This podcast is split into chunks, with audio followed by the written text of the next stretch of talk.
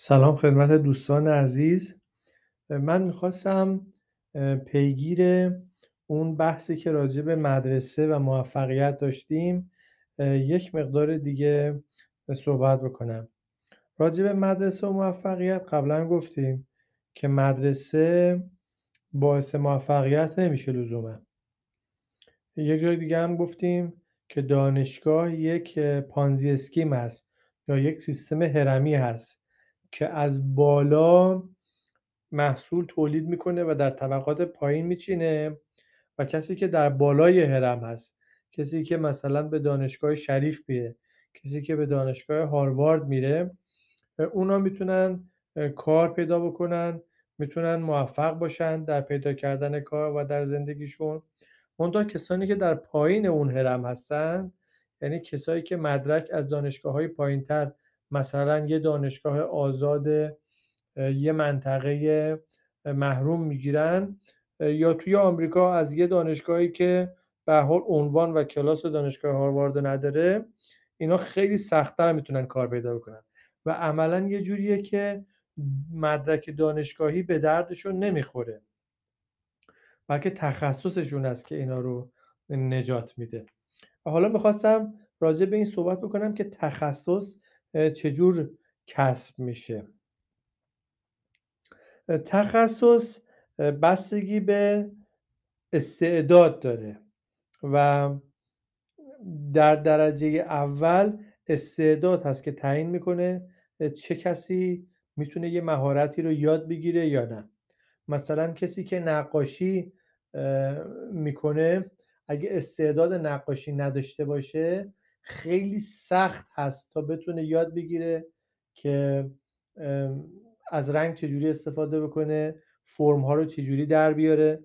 ولی کسی که استعداد نقاشی داره اصلا مدرسه نرفته خودش روی کاغذ می‌تونه بازی بکنه و خیلی چیزهایی که توی مدرسه اصلا یاد میدن این خودش از اول ممکنه بلد باشه. یعنی در کودکی در تمرینایی که کرده اینا رو یاد گرفته باشه. و وقتی هم که کلاس میره مطالب رو خیلی سریع جذب می‌کنه. مثلا ما خیلی وقتا شده کلاسایی رو میریم که مطالبش برامون خیلی سنگین هست.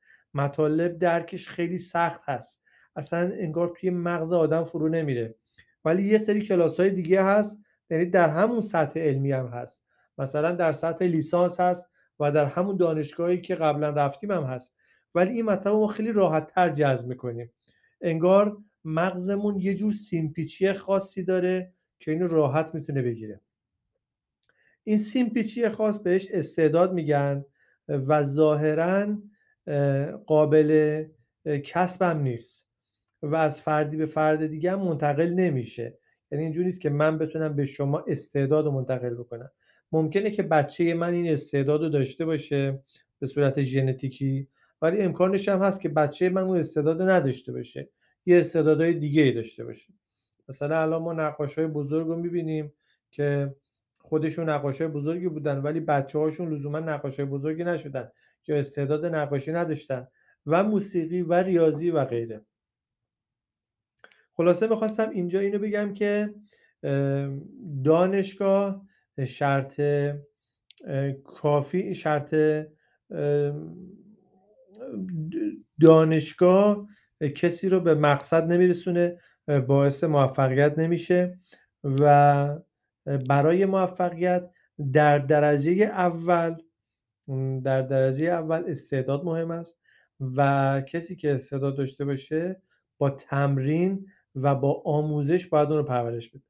و در درجه دوم می‌خواستم اینو مطرح کنم که آموزش به معنی دانشگاه رفتن نیست. آموزش به معنی استفاده از منابع خوبه. یعنی کسی ممکنه یه استاد خوب داشته باشه هیچ, هیچ دانشگاه هم نرفته باشه فقط یه استاد می‌شناسه و فقط یه درس رو یاد گرفته باشه ولی همون درس براش کافی باشه. یا ممکنه کسی به یه کتابخونه خوب دسترسی داشته کتاب های خیلی مفیدی اونجا بوده کتاب هایی که راهش رو گم بکنه اونجا نبوده. و از این کتاب ها استفاده کرده و اینا همراه با اون استعداد بالای این طرف تونستن طرف رو موفقیت برسونن. یه مثال زندهش رو بخوایم بزنیم. مثلا آقای ونجلیس هست که آهنگساز هست. ایشون توی سال... توی پنج سالگی کنسرت پیانو داده. و اگه بخوایم تصورش بکنیم که هر... یه آدم پنج ساله چجوری می‌تونه کنسرت داده باشه تنها چیزی که به ذهن می‌رسه اینه که این از اول استعدادش رو داشته و می‌تونه یاد بگیره. به خاطر اینکه شما نمی‌تونی بچه سه ساله یا بچه چهار ساله با کلاس رفتن با فرستادنش به کلاس بتونی موسیقی تو ذهن این بچه بکنی.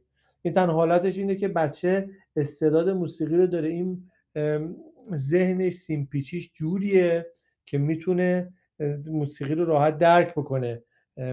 دستش همه اعضای بدنش مغزش و چشمش با همدیگه در تناسبن که بتونن موسیقی رو درک و تولید بکنن.